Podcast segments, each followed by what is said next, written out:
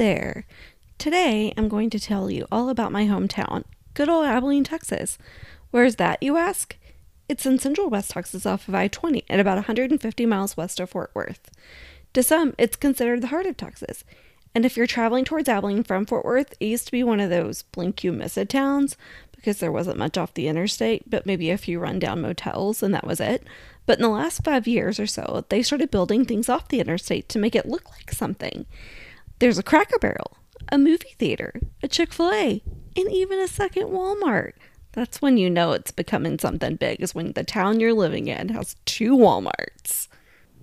A little bit about Abilene. The city was founded in March of eighteen eighty-one and was named after Abilene, Kansas. Today, the town consists of one hundred twenty-three thousand people, thanks to a large military base and three universities, and is known as the storybook capital of the world, but more on that later. The cost of li- living is fairly reasonable. The average house is around two hundred fifteen thousand dollars. Um, schools are kind of hit and miss depending on where you live. Like most towns, there's a good side of town and a bad side of town. The weather is very unpredictable. Um, winters are usually mild, but this past February, Texas it was hit by a very unusual winter storm. Abilene saw like two feet of snow and negative temps. The city was completely shut down for almost a whole entire week. Um, there were electricity shortages, which caused the water plants to freeze up, and the city had no water for a few days. Very unusual winter. A very unusual winter. Summers are typically hot, and the city normally sees one hundred degree days throughout the whole summer. It's pretty brutal, and it's dry heat. There, we don't get a lot of moisture. There's not a lot of rain. It's just hot and miserable. The schools in Abilene, um, there's two high schools. There's Abilene High School and Cooper High School. And high school football is a big, big deal in Abilene. I think in Texas in general. There's a movie called Friday Night Lights that is based on a football season with Abilene High School. And it's, I feel like it's a good story to the T. For some high school kids, football is the only reason why they even show up for school. There is also three private universities. There is McMurry University, Hardin-Simmons University, and the most well-known is Abilene Christian University. I think they developed a name for themselves this past March during March Madness when they knocked U T Austin out of the March Madness playoffs. They ended up being beat by U C L A the next week, but I still think that this is how they, they made a name for themselves in basketball, and it was really cool. High school for me was in the nineties, and at the time the lack of entertainment forced everyone in my age group out. Most people I know ended up in Austin or the Dallas Fort Worth area, but today I know several people who found their way back. I asked what people's favorites were of Abilene and got a like variety of answers, so I just kind of threw a list together, but here are some things that people find cool around Abilene. For places to eat, I would say the most popular one is the Perini Ranch. Um, it is located in the Buffalo Gap, which is about thirty minutes south of Abilene, and it is, in my opinion, the most amazing ste- steakhouse. They're described as they offer chuck wagon style food, um, and that opinion seems to be many of others' opinions as well, as they have won multiple awards for their food. The restaurant sits on a six hundred forty acre ranch and has been open since nineteen eighty-three, but the owner started catering in nineteen seventy-three and is, has catered for major events like the Congressional Picnic at the White House in Washington, D C They've also been featured in several magazines as well. Um, it's not just a steakhouse. They do have other things on their menu as well. There's chicken items. They also have really awesome quail legs and bread pudding for dessert. And even if you're not a steak e- eater, I would totally recommend, highly recommend driving out there just to check out the scenery. It's a very beautiful place. Other local favorites, um, there's Buddy Rose's barbecue. Some people rave about their brisket. Personally, it's not one of my favorites. I think it's a little dry. There's a Joe Allen's barbecue, a Sharon Allen's barbecue. In fact, there's a lot of barbecue places in Abilene, but there are others. There are two known burger restaurants, a Heff's Burger and a Lucy's Burger. Um, Heff's Burger is now a franchise. It looks like they have eight locations throughout five cities, with a ninth location and a sixth city coming soon. Their burgers are awesome. And if you go to their website, you can read about their story. There was a couple who owned, opened the restaurant, um, who opened the first location. Their son, who, who was hit by a drunk driver in two thousand four, and it paralyzed him, and they opened the restaurant for him, kind of hoping that it would give him something to do. But the burgers have been voted the best burgers in Abilene, or were voted the best burgers in Abilene from two thousand ten to two thousand eighteen. It's a really good place for a good burger.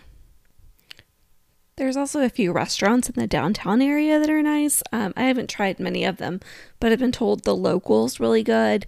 Uh, there's a place called Beehive. It's also a steakhouse. And there's a pizza place with gourmet pizza called Vagabond Pizza. And I am, like, I have been there several times, and it is super, super yummy. Um, there's also some breweries. There's a Grain Theory Brewery. There's Pappy Slocum and Socked Lager. Uh, there's a few wineries. There's the Mill and the winery at Mill Creek. Uh, but I haven't really checked any of those places out. I just know that they're there. They're pretty new. And as far as things to do in Abilene, there is quite a bit. Abilene is known as the Storybook Capital of America. It is home to the National Center for Children's Illustrated Literature, the Storybook Sculpture Project, and there is even a Children's Art and Literacy fe- Festival in June. There are twenty-six storybook characters all around the town. It's fun to drive around and try to find them all. I've yet to do it, but um, they're cute. You'll randomly see them out of the middle of nowhere, and it's like, oh, look at that. That's a Lorax, but it's fun. Um, there's also the Frontier Texas. It's located in downtown Abilene. Uh, this allows vi- visitors to rel- relive the old wide Wild West through technology. Um, I've heard it's really cool. Something I've never been to, but I, it is on my bucket list. Um, there's the Abilene Zoo, which, who doesn't love a zoo? Zoos are great. Yes, there are probably better zoos in Texas. The Dallas Fort Worth zoos are, they have more of a variety of animals, but for a little a town the size of Abilene, it's perfect. It's the perfect amount of walking. I love it. Um... There is also the Abilene Paramount Theater. It's enough. It's a big must-see spot. It was built in the nineteen thirties and has this architectural feel from the nineteen thirties. Um, I'm not sure how often they do actual live theater there, but I do know that they play old movies throughout the year. Um, around Halloween time, they used to always play The Changeling, and it was one of my favorite things to do during Halloween. I love that movie. Another cool place in Abilene is actually north of Abilene. It's Fort Phantom Hill. Um, it's a fun place to visit. Fort Phantom Hill is one of the most pristine historic sites in Texas. It was one of the second line of forts laid out in the early eighteen fifties to protect the westward moving frontier of Texas settlement. There isn't much left at the fort today, but it is a fun place to go and walk around and picture what the fort once was. They say it's haunted. I've never really gotten a haunted vibe or seen any ghosts out there, but I always love a good haunted ghost story. There's also uh, Fort Phantom Hill Lake, which is a nice lake for boating and fishing in the summertime. It also has a few ghost stories attached to it as well. One story is about the Lady of the Lake. Um, it began in the mid nineteen forties. A young woman named Mona Bell's named Mona Bell. boyfriend had just returned from the war, and she was to meet him at Lake Fork Phantom, a popular meeting place for many love-starved young people in the forties. Mona would know where to find her young soldier because he promised to flash the headlights on his car three times. The meeting went as planned, but as she went to embrace him, he flew into a rage. One of his best friends had told him, jokingly, that he kept his girl company while he was away at war. As the story goes, he wrapped his hands around her neck, strangled her, and threw her into the lake. Some of the witnesses of the day claimed that Mona was not dead when her body hit the water at the dam. They heard her scream, and the screams faded into gurgles when, where she finally drowned. Today, it is said that the Lady of the Lake likes to make your headlights flicker off and on while you're driving, and she also surrounds your car with a dense fog that is only on your car. So those that I've seen there say it's a very hair-raising experience. I spent many of nights as a teenager trying to fig- find her, but no such luck. There's so much more about Abilene, but it's one of those you got to see it to believe it things. Um, most people, when they think of Abilene, they think, oh, it's just a blob off of I twenty going west. But there's so much more to it than that. Um, so if you're ever looking for a quick weekend getaway from the Dallas Fort Worth area, or if you're visiting Texas and need something different to do, or if you're looking for a cheaper city to live in Texas, then check Abilene out. It's really not a bad place. But I hope you enjoyed my little synopsis of my hometown. Um, and if you did, then join me again next week. I am going to be trying something different next week, as I will have an actual live guest. And I feel like this will be a lot more fun and interactive with an actual person. But anyway, have a great week.